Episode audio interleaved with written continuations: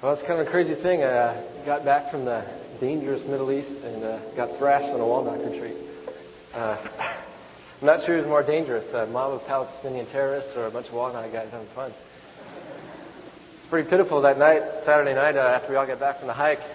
We were all just spread out in the hallway. We had black eyes, broken ankles, uh, you name it, we had it. Kind of like a Civil War hospital. So uh, I'm kind of uh, changing my views as far as where's a dangerous place to be. But it was a good time. Uh, by the way, before I forget, my parents are here today, and I'm sure they'd love to meet all of you. And uh, that would take quite a while, but um, by the grace of God, they're one of the main reasons that I'm up here before you today. Is I grew up in a solid family that uh, showed what it meant to know the love of God, and uh, so I'm forever grateful to them. Well, as many of you know, I had a chance to travel quite a few places this year, from uh, Eastern Russia to Europe to Israel, and back to Masters again. And now I think I can safely say that there's no place in the world like Master's College. And there are no people like Master's College students. And uh, that's why I regard it as an incredible privilege to, uh, ooh, to stand up before you today and uh, share with you the message that, that I love most and share it with the people that, that I love most. And although it's a little intimidating to be up here, um, I want so much for each one of you to know the love of God, uh, to know. Um, I'm not saying that I've come to know it perfectly. I still have a long ways to go, but uh, four aspects of the love of God have really struck me, um, and I want each of you to know them because I think they're crucial for a complete Christian life, for really knowing who God is. And uh, I want to bring those before you today. As I travel the world, I had sort of a, a romantic picture of the world going into it. But, you know, the world has a way of destroying romanticism like that. And I got, got all excited about it, and, uh, and I get to Europe, and we're in the youth hostels, and I'm looking into the faces of some of these different youth that are traveling, and I, all I see is emptiness. And I realize that they're looking for something, and they're not finding it no matter how much they travel, so they keep traveling. The basic problems of humanity don't change from culture to culture. And I realize that. There are no, there are no utopias in this world. On the underground subways in Paris and Rome, just masses of people pass before your eyes, and you look into their faces and you realize that they're all stuck in the, in the daily grind, just because it's a necessity of the life that we live. Getting to Israel, you know the messes that are going on there, seemingly inextricable, mass of problems. And you look into the faces of the Palestinians and you see that, that frustration and the anger as they're just chafing under an Israeli state that they never asked for. Or the Israelis as they face another terrorist attack. And that really has a way of wearing you down, always being afraid of another terrorist attack. There was one just a little while ago after I got back and just destroyed the lives of so many families. So then I get back to the States and cross that customs line and you want to kiss the ground, basically. You realize what a great country we live in, but at the same time, underneath that red, white, and blue sits a nation that is decaying under a lack of moral truth. And, and then in myself, the crushing weight came not only from the world, but from myself. That whole semester was a real struggle because I was confronted by many of the things in the world that, that are within myself. It's not just things in the world, it's things that I saw in myself that caused the very problems that I see in the world. When you see that, crushing. I wanted to cry out with Paul, O wretched man that I am, who will save me from the body of this death?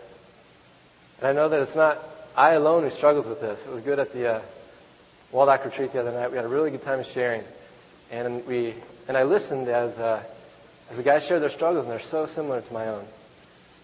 I know each one of us uh, struggles with so many of the same things. But where's the the hand to lift this incredible weight? Is there a, an answer for all these problems? Is there a single antidote for the world's sickness? If you stopped 100 people, 100 different people on the street and asked them, what one thing does the world need most? I bet you 80, 90% of them would say, of course we need love. But the problem is, you ask those same 100 people what love is, and you probably get 100 very different answers. You see it throughout our culture in all different areas. Love is defined in different ways. It's thrown around so much think in the realm of science, the scientists might break love down into chemical components. It's emotional reactions that are a result of evolution. Just think of all the pop culture songs that you know that uh, sing of love. I mean, that word is just thrown around constantly. And yet, what's the deal? No one know, really knows what it is if you actually stop and ask them. Listen to the uh, words of the 60s song. I'm sure you've all heard it. Come on, people now, smile on your brother. Everybody get together. Let's try to love one another right now. Yeah, that's it. It's just love one another. Everything will be groovy. This is vague idea of what love is. Poets have written of love's virtues for centuries. The poet uh, Henry Wadsworth Longfellow wrote of love as the highest possible goal that man can attain to. He said, ah, ah, how skillful grows the hand that obeyeth love's command. It is the heart and not the brain that to the highest doth attain. And he who followeth love's behest far excelleth all the rest. So the various understandings of love range from the shallow to the sublime, but what we need is an absolute answer. We need, we need the truth. We need to know what love really is, not someone's opinion. Is there an answer to this question? Obviously, for us who know the love of God, there is a resounding answer. Before we dig into it, let's uh, bow for prayer. Lord, I thank you for the message of your love and that it answers the great questions, the great dilemmas of humanity and that it brings to us a hope and a joy and a peace that nothing else can. That your love gives purpose to our lives. I pray today that this uh, message would get to the hearts of every one of my friends here and that it would completely rework the fabric of their lives and they would live in this light for the rest of their days. In Jesus' name, amen. My base passage for today will be uh, 1 John 4. This statement that God is love is absolutely one of the most astounding statements ever made by man. God is love. To the unredeemed, it sounds, it sounds completely unintelligible. How can God be love when I see the world falling apart around me? But for those of us who are redeemed by that love and have put on those spectacles of faith, and can see the love of God, we know what it means to see all the world's troubles, all of our own troubles, swallowed up in the great tide of God's love. God's love is sort of like a great ocean, and each one of us like a starfish stranded on the sand.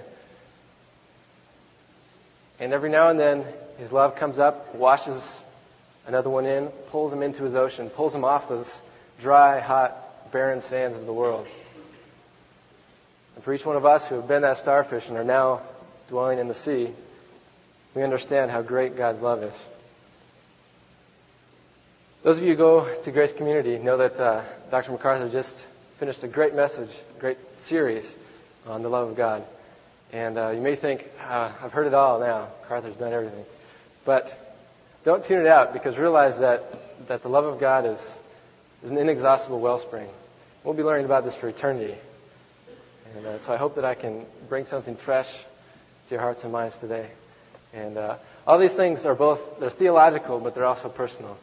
Because last semester was a real struggle. Um, being away from masters, uh, being out there in the world, just seeing the, the hurt in the world, the injustices, and at the same time seeing some of those same things in myself.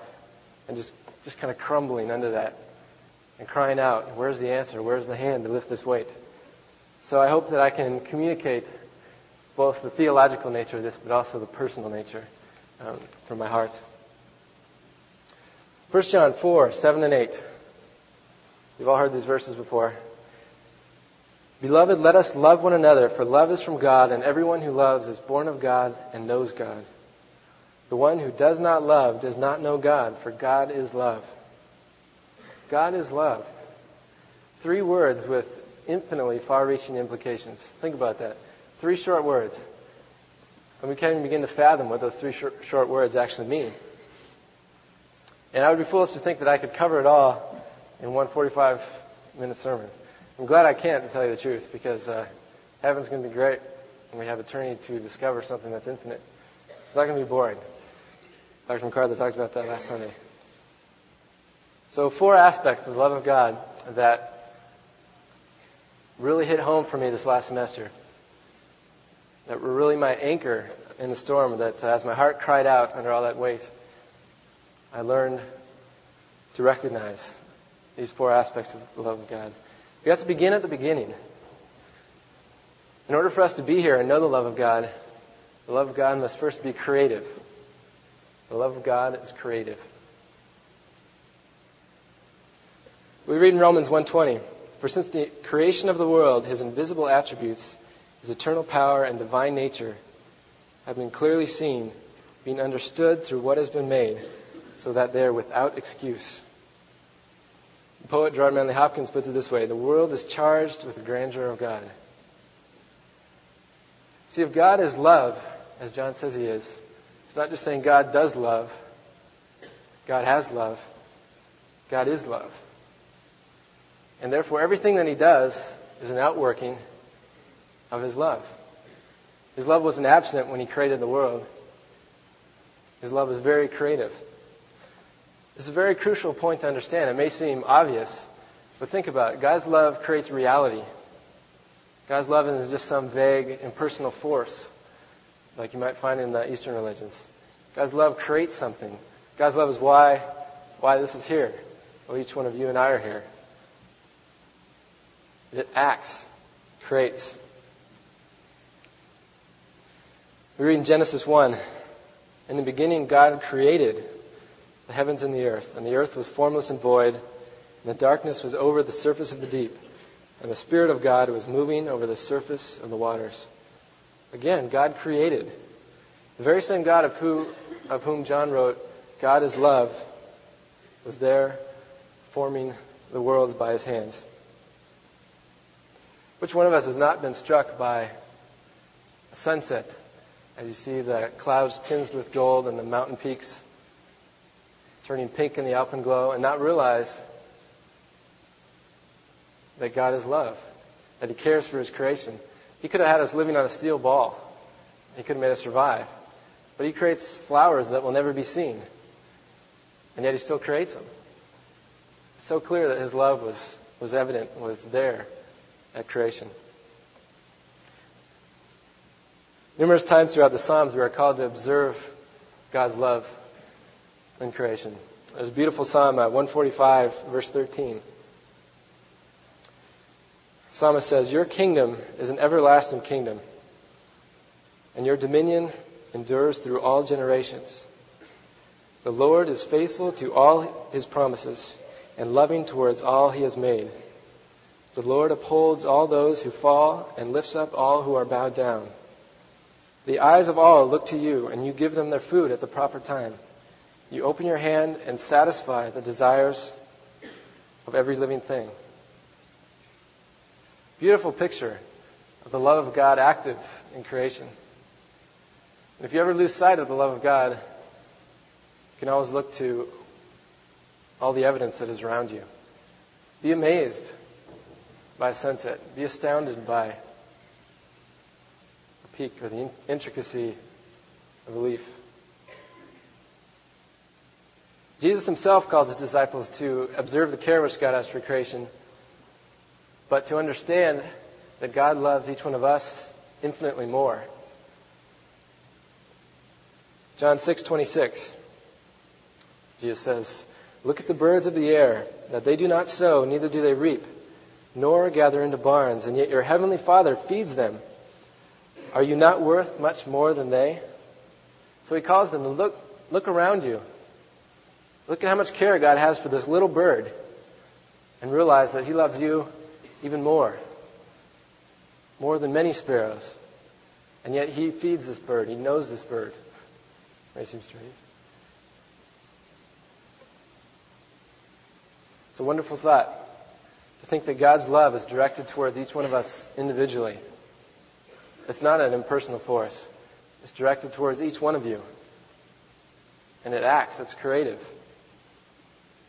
It's not just a force. By the way, I'm going to pursue a little uh, bookmanian tangent here for just a second. Those of you who know me know that I can't speak for very long without uh, getting excited about creativity in the arts, and I think there's uh, grounds here for um, the importance of creativity for Christians that if God's love is creative, then uh, we also ought to be creative in praise of His love. Um, whatever that is, that doesn't necessarily mean uh, the arts. Whatever gift God has given you, be creative with that. In love. In praise of the love of God. So come way back to it, folks. Secondly, second aspect of the creative love of God is shown most magnificently in redemption. We see it in His creation, but it's shown most magnificently in redemption. Once again, the love of God is not an idea, it acts. Come back to uh, 1 John 4. 1 John 4 9. By this the love of God was manifested in us, that God has sent His only begotten Son into the world so that we might live through Him. The love of God is manifested. God chose to send His Son that His love might be manifested and might create within us new hearts. This isn't a mere hope, like the love that uh, so many people in this world are looking for. I hope there's love out there. I'll use the word because, because I think it has meaning, and I think that's the word that I need. That's mere hope. That's not grounded in reality at all. But we have, because of the love of God, being creative, the very real hope that He loves each one of us individually and has redeemed each one of us. And His love is directed towards you and me. 2 Corinthians 5:17 says that we are new creations. Here's the ultimate example of God's creativeness. He created within us new hearts. He wasn't content to leave us in our degradation, to leave us wallowing in our own filth. He wanted to create within us new hearts. His creative, creative love reached out into the world, the world of death, to create us anew as children of life and light. The love of God is indeed creative, and though this world often appears grim beyond belief, just look at the evidence around you, and that grimness will be swallowed up by the tide of God's love. And you'll feel yourself like that starfish stranded on the sands, once again swallowed up by the advancing tide. Second aspect of the love of God that I'd like to bring to you. The love of God is constant. Recognizing the creative aspect of God is so crucial as a foundation, but we must not stop there.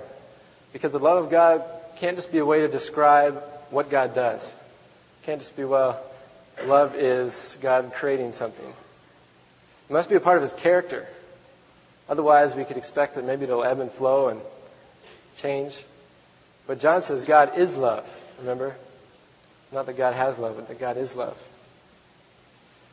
Charles, Charles Hodge, in a systematic theology, uh, warns of, warns of uh, the mistake of seeing God's love as only a description of what he does. If love in God is only a name for that which accounts for the rational universe, if God is love simply because he develops himself in thinking and conscious beings, then the word has no definite meaning for us. It reveals nothing to us concerning the real nature of God. The real nature of God. We don't want to know that God does something. We want to know who God is. That's why I think the series is so important. Because what God does flows out of who God is. And if you don't understand that, then you don't yet have a complete understanding of who God is. Love must be his nature, not just a symptom of who he is. In 1 John 17, 24, Jesus says to the Father, Thou didst love me before the foundation of the world. Imagine that. Before God created anything, He loved. He was complete without creating anything. We can only try to imagine the magnificence of the love that exists in the Trinity. Someday we will know it. But we have a taste of that in seeing the love that is between God and His Son. Francis Schaeffer points out that the Trinity is such a crucial doctrine because before God created anything, he had to be complete. And in the Trinity, God had an object of his love in the Son. So he loved before he created anything. He could be inherently loving before there was any object for him to love, any created object.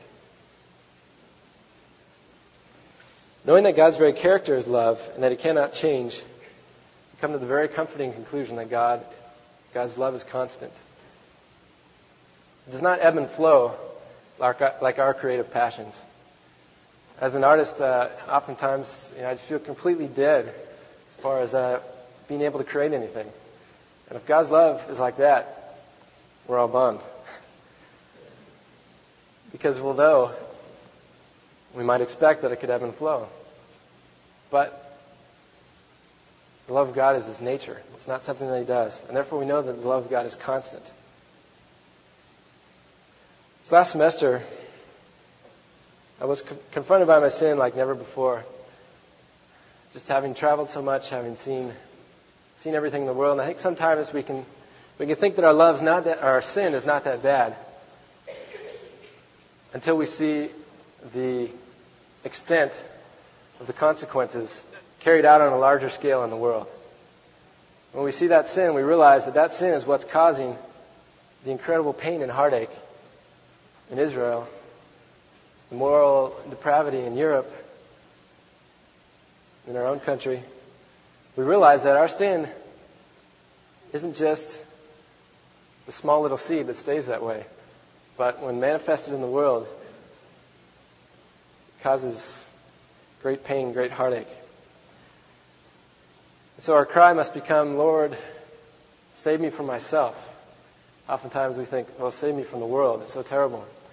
But if we're honest, I think we have to acknowledge that our prayer should be, Lord, save me from myself. And that really became the cry of my heart last semester. But it began to cast these long shadows, long shadows of doubt upon my, my joy in the love of God, until I came to realize that the love of God is constant. It's not based upon any merit of myself. We just sang several good songs about that today. his love, because it is in Him, not something He does, He can do no other. And so it is not based on our merit. John writes in 1 John 10, and this is love, not that we loved God, but that He loved us and sent His Son to be the propitiation for our sins. It never was and it never will be my worthiness that merits God's love. We hear this truth so often, but I think we forget how it works out in our daily lives. We will acknowledge it theologically, but then forget to understand what that means in our daily lives. If you haven't had a real time of hardship, a real time when your sin just sort of crushes you, then realize that it will come. I'm sure that most of you have heard a message on uh, the three different kinds of love phileo, eros, and agape. Phileo being brotherly love.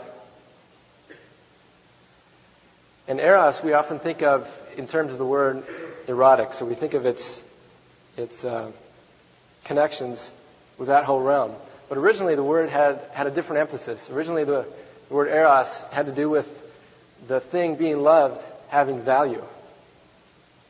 In that the object of that love was only loved because it was valuable. And oftentimes, this is how I begin to think of the love of God for me. That He loves me because I'm valuable, because I'm doing something for Him. When you see the love of God that way, it becomes a vicious cycle of desperate attempts to be valuable enough to be lovable. And begins to crush you when you see the love of God in an incorrect way. But this is not the love of God for us at all. We're reading 1 John again. And this is love, not that we loved God, but that He loved us and sent His Son to be the propitiation for our sins. God's love is agape love, meaning that He gives Himself as a free choice, not because of the value of the one loved, Despite our rebellion, He loves us.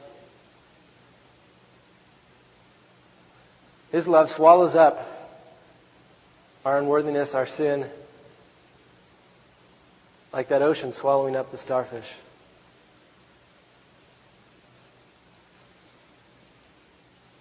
Oftentimes, I give hearty approval to this as well. Thinking that, sure, God loved me when, uh, when He sent Christ. And that's the, the supreme example of God's love. But realize that because God's love is constant and it's, it's who He is, it's the same today as it was when He sent Christ. And He covers your sin today, the same as when He sent Christ. That love continues, it's constant. Do you realize the transforming power of this truth? It frees us up from a system of personal merit, from being a slave to thinking that we have to measure up, that we have to merit the love of God. The focus of our lives shifts from our own sins, will they be great, to the unconditional, immeasurable love of God. And the heart which dwells upon the love of God will never have cause to fear. Have You ever felt that sort of dread rising up within you? After you know you've just blown it? You think, oh, God doesn't love me. Stop and think of the implications of God's constant love. 1 John 4:18 points out the importance of not dreading God. We should fear the Lord. We've talked about in our counseling class for the last few days of how important it is to fear God. But this is a completely different kind of fear. This means dread that God has somehow given up on me. This is the kind of fear that John speaks of in 1 John 4:18. There is no fear in love, but perfect love casts out fear because fear involves punishment. And the one who fears is not perfected in love. My mother was uh, raised a Catholic, and, and she has told me stories of just the mortal fear that she sometimes lived in as a child that she had committed the unpardonable sin, that she no longer merit the love of God. But what a drastic change when she came to the place to realize that God's love is constant, that it's constant because He can be no other, because God is love. You see, until we stop dreading God and start loving God, we will never learn to love like Him in an unconditional way. If we think God's love is something that ebbs and flows, moves around, shifts its focus, then we'll never learn to love like He actually loves in an unconditional way, constantly. And that's the kind of love God wants us to be perfected in. Like John writes in 1 John 4. Imagine, imagine being perfected in the love of God as we're seeing it here. It's an amazing thought. We can also find comfort in the constant love of God and the fact that everything He does in our lives is a manifestation of His love. Sometimes we think only the blessings are examples of the love of God. But think about it. Even God's discipline is the love of God. And last semester, uh, in my life, I felt and saw some of that discipline in my life, purging me of wrong thoughts about His love, wrong thoughts about myself. And I had the choice. Do I choose to take this discipline and become bitter, say, okay, God doesn't love me anymore? Or do I realize that the love of God is constant, realize what His love really is, and take that discipline and allow God to rework my life? Solomon understood this when he wrote in Proverbs 3 11 through 12. My son, do discipline of the Lord or loath his reproof. For whom the Lord loves, he reproves, even as a father the son in whom he delights. Missing this point, I suggest to you, will be an incredible hindrance in your Christian maturity. Because what God uses most powerfully oftentimes in our lives is discipline and love. And if you miss that tool of God's discipline, that aspect of God's love, then you miss a whole side of what it means to mature in Christ. So don't become bitter at that discipline, but acknowledge that God is love and that everything He does is an example of His constant love. So the love of God is creative. The love of God is constant. And thirdly, the love of God is complete. Even if God's love were completely constant, as it is, and yet we're deficient in some way, this would still mean nothing to us. Because we think, well, maybe it's constant, but what if he's not really loving me right now? How do I know that, that he's really able at this moment to cover my sin with the immensity of his love? Thankfully, we have ample evidence that God's love is complete, completely complete. You could not add more to it. And here's the complete evidence. 1 John 4, 15 through 16. Whoever confesses that Jesus is the Son of God, God abides in him, and he in God. And we have come to know and have believed the love which God has for us. God is love, and the one who abides in love abides in God, and God abides in him. There is no greater act of love that has ever been shown than the gift of Christ. There's no more complete act of love. Once again, we give mental, consent to this, and sometimes fail to see its relevance in our daily life. This isn't just a theological truth. It should be theological as well as personal. Understanding the love of God should have a bearing upon our lives as well. Think of this in relation to those ever present trials that that seem to bring your sanctification to a roaring halt during those times when I'm just not getting anywhere, you know? I'm at a standstill or even going backwards. Think, where, where's that sanctification? Where's that growth? Where's that maturity? Well, think about it.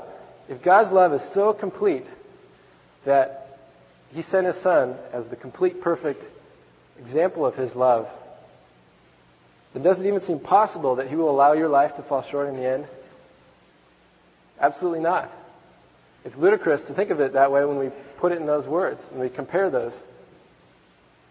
It's only when we begin to think wrongly of God's love that we think somehow we won't ultimately be perfected in love, or somehow we're blowing it so much that God can never draw us onward and upward into His love. When someone buys a precious gem, they don't throw it on the carpet to be sucked up by the vacuum cleaner They take it and they put it in a ring. They cherish it, they polish it. The price that you can pay for any gem in this world is far less than the price that God paid to send His Son. One verse that I often turn to for reassurance in those times when, when it just seems like my sin is bearing down upon me and keeping me from growth is Philippians 1 6. Paul writes, for I'm confident of this very thing, that he who began a good work in you will perfect it until the day of Christ. He will perfect it. There's no room there for ifs or buts or maybes. He will perfect it. And we know that's true because God says it here in His Word and because He showed it to us in the incarnation, in the death and resurrection. What more evidence can you ask for? That God's love is complete and that He will bring us to perfection, that He will perfect in us what He began. For the unbeliever, the uh, problem of pain in the world is often one of the greatest stumbling blocks to their faith. I'm sure you've talked to a lot of people, maybe in a uh, evangelistic context or an apologetic setting, where they can't believe because they see too much pain. All you have to do is read the front news page of any newspaper and see that there's a lot of pain out there. And there's pain in our lives as well. We've all felt it this side of heaven. There will be because the world has fallen. But understand what the complete love of God does to that pain. Some people think the love of God should free us from pain. But you know that we still have it in our lives. The love of God doesn't free us from pain. He changes our pain, transforms our pain to be like His. And His pain healed the world. Transforms our pain to be like His. That pain and discipline, that purging that you're feeling, is coming from the very same source of the love that healed the complete world, the entire world. In the problem of pain, C.S. Lewis describes the complete love of God as an intolerable compliment. He writes, If God is love, he is by definition something more than mere kindness. And it appears from all records that though he has often rebuked us and condemned us, he has never regarded us with contempt. He has paid us the intolerable compliment of loving us in the deepest, most tragic, most inexorable sense. You understand what he's saying? That if God is truly love, he's not content to leave any filthiness, any unholiness in our lives. He loves us so completely that he will never leave that there. He will pull that out. The dawn of eternity, you will know what it means to be com- completely free from sin and be able to praise God for all eternity because His love is complete and would not allow you to stay in that position. Fourth aspect of the love of God. The love of God is conquering. Four C's. When compared to the creative, constant, and complete love of God, our love seems but a drop in an unstoppable, mighty river. We often fall into the delusion of thinking that God's love is somewhat like ours. And when we see our own fickleness, we see the own, our own unfaithfulness in love, we get worried thinking, boy, the love of God is like this. There's no hope for me. And we begin to be crushed by our own sin in the world once again. That's only when we begin to think of the love of God as if it were our own love. We need to understand what the love of God really is. And this fourth aspect is really the, the consummation of the first three. If all those thing, three things are true, then this fourth thing must be true.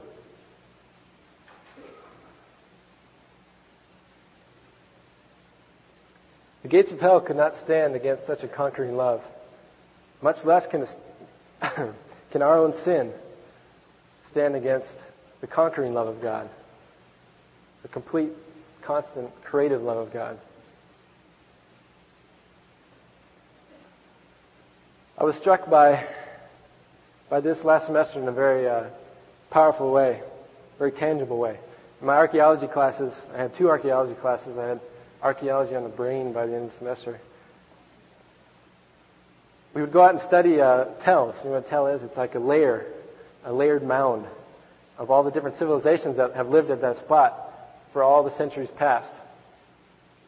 And archaeologists love these things because they can dig down and see all the different layers. And obviously the one on the bottom will be the oldest, and they can get a dating for all these different, different civilizations. And archaeologists are kind of strange because the thing that they love to find most is a destruction layer. There's no destruction layer there, they're kind of bummed. But if they find all these burned out houses and uh, spear tips, and they're happy. All right, we can date this thing. Even my archaeologist teacher admitted that uh, it can be a little strange sometimes that way. One example of this is on the city of David in Jerusalem. It's just this little strip of land next to the spring. But there's this graphic evidence of the conquest of uh, Jerusalem by the Babylonians in 586. You find spearheads everywhere. You find burned out rooms. It's incredible that the evidence of destruction is just everywhere. And in so many other spots all over the country, you always find destruction layers. There's so much destruction in that, in the history of that country. And many of you know this, obviously, because so much of it's recorded in the Bible. And it just struck me with a new, uh, new vengeance actually seeing the evidence of all that destruction right there in front of me. I could go on and on about the tragedies that are recorded in the stone and in history and even in our Bible.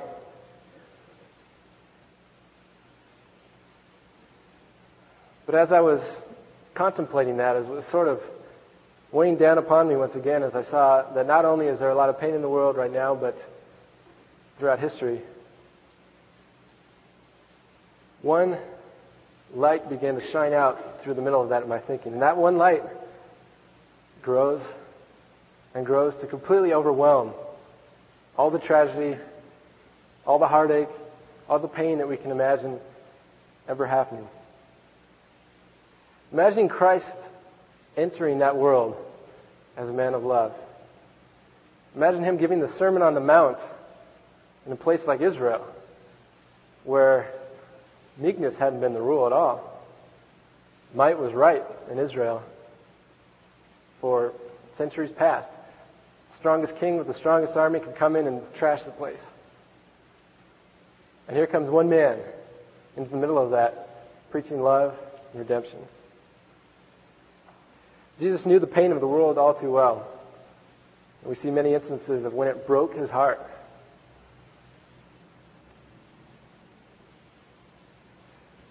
Luke 19, uh, 42. As he entered Jerusalem, he looked up at the city. He's riding the donkey. He looks, looks up at the city. And he wept. If you can imagine the God of the universe weeping. It reads, verse 42, And when he approached, he saw the city and wept over it, saying, If you had known this day, even you, the things which make for peace. But now they have been hidden from your eyes, for the day shall come upon you when your enemies will throw up a bank before you and surround you and hem you in on every side and will level you, level you to the ground and your children within you. And they will not leave in you one stone upon another because you did not recognize the time of your visitation. And sure enough, 70 AD comes along and Titus trashes Jerusalem. They can hardly find anything left from that time period because he didn't leave one stone upon another. And it broke Jesus' heart. Imagine him standing there crying out. He knows the complete love of God. He knows how immense God's love is. And yet these people are desiring to wallow in their own pain. But that's not the end of the story. In his farewell discourse to the disciples, Jesus revealed to them the true outcome of the battle and showed them that it wouldn't even be close. The love of God against the world wasn't even a close contest. And they needed to remember this because they would be persecuted. Jesus realized the, uh, the difficulties that were coming upon them. So he says to them, John 16:27. The Father himself loves you because you have loved me and have believed that I came forth from the Father. I came forth from the Father and come, have come into the world. I am leaving the world again and going to the Father. His disciples said, Lo, now you are speaking plainly and are not using a figure of speech. Now we know that you know all things and have no need for anyone to question you. By this we believe that you came from God. Jesus answered them, Do you now believe? Behold, an hour is coming and has already come for you to be scattered each to his own home and to leave me alone, and yet I am not alone because the Father is with me. These things I have spoken to you that in me you may have peace. In the world you have tribulation, but take courage. I have overcome the world.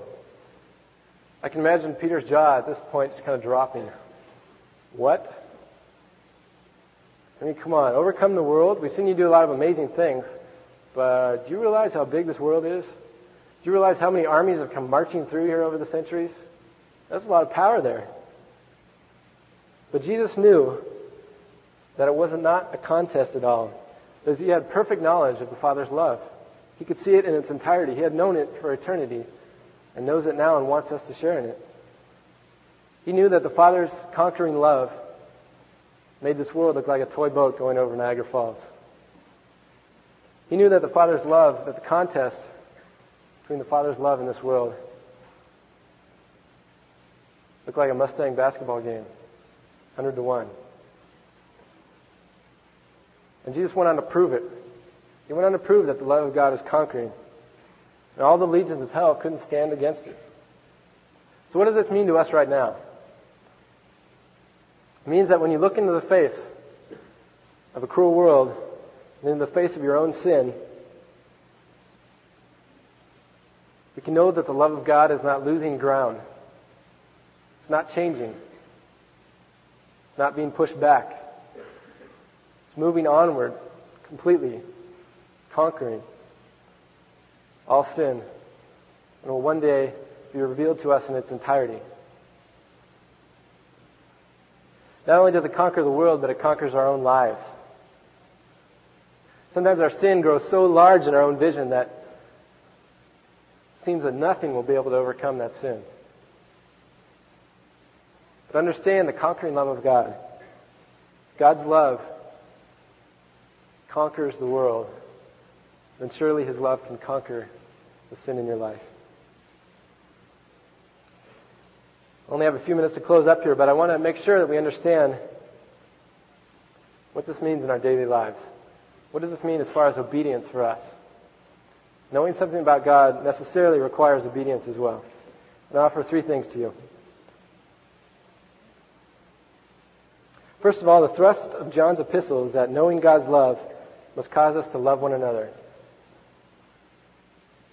You'll have to read the book uh, by yourself sometime later on, but it's amazing to understand, to see how much he emphasizes what it means to love God and therefore to love one another. It's the thrust of the whole book, over and over. Love one another.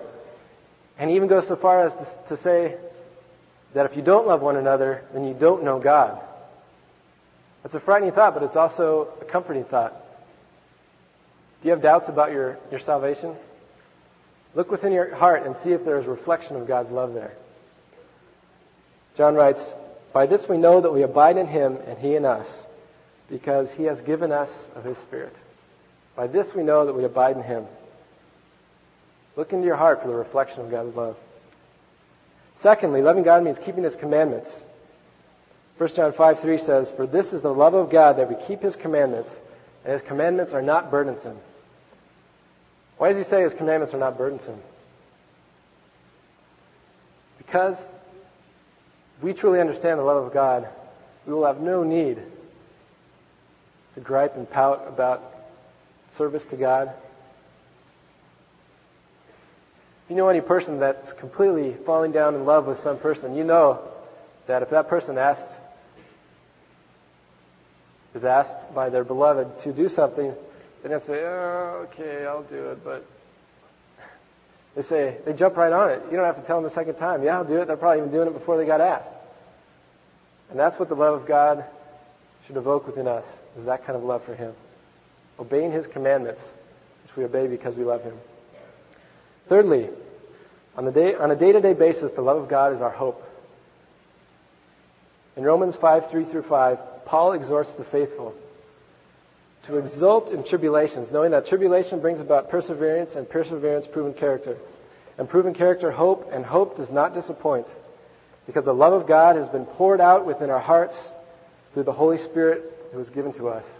Picture of pouring there is poured, a deluge, completely filling us. Like the picture of Niagara Falls again. And that gives us hope in our day-to-day tribulations, in the midst of discipline. I want to close quickly with a, a hymn that was written by a man who know, knew what it meant to have pain in his life transformed by understanding the love of God. The man's name was George Matheson, and he was engaged to a, to a young lady whom he loved very deeply. But then during their engagement, he became blind, and his fiancee cut off the engagement. Now you can imagine the pain that he felt at that point. He felt unwanted, unloved, like nobody wants to love me. Imagine just the torment that went through his head. But he didn't allow that bitterness to go on. And it transformed his pain. Instead of being something that caused bitterness within him, his pain gave him a new understanding, a deeper understanding of the complete love of God. I'd like to close with this hymn. O love that will not let me go, I rest my weary soul in thee. I give thee back the life I owe that in thine ocean depths its flow may richer, fuller be.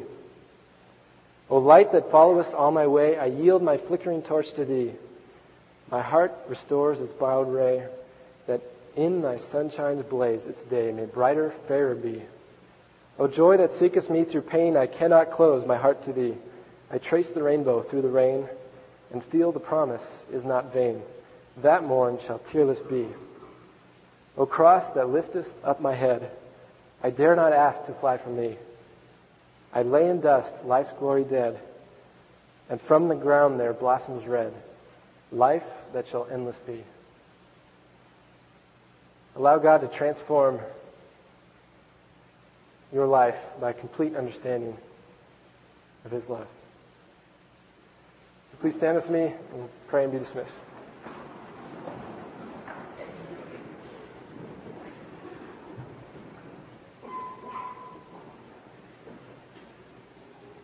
Lord, we thank you for the immensity of your love and the great evidence of your love that we have in your word and in Christ and in your creation. I pray that the pursuit and the desire of our life will be to know that love deeper. That our lives might be swallowed up by the advancing tide of your complete love. And that it might completely rework how we see the world, how we see our own sin, and how we see our service. That we might serve you out of complete gratitude for the love which you have for us, and that we would be completely ecstatic in this life, knowing that your love is perfect. And having caught a glimpse of that love, cause us to serve with great fervency. In Jesus' name, amen.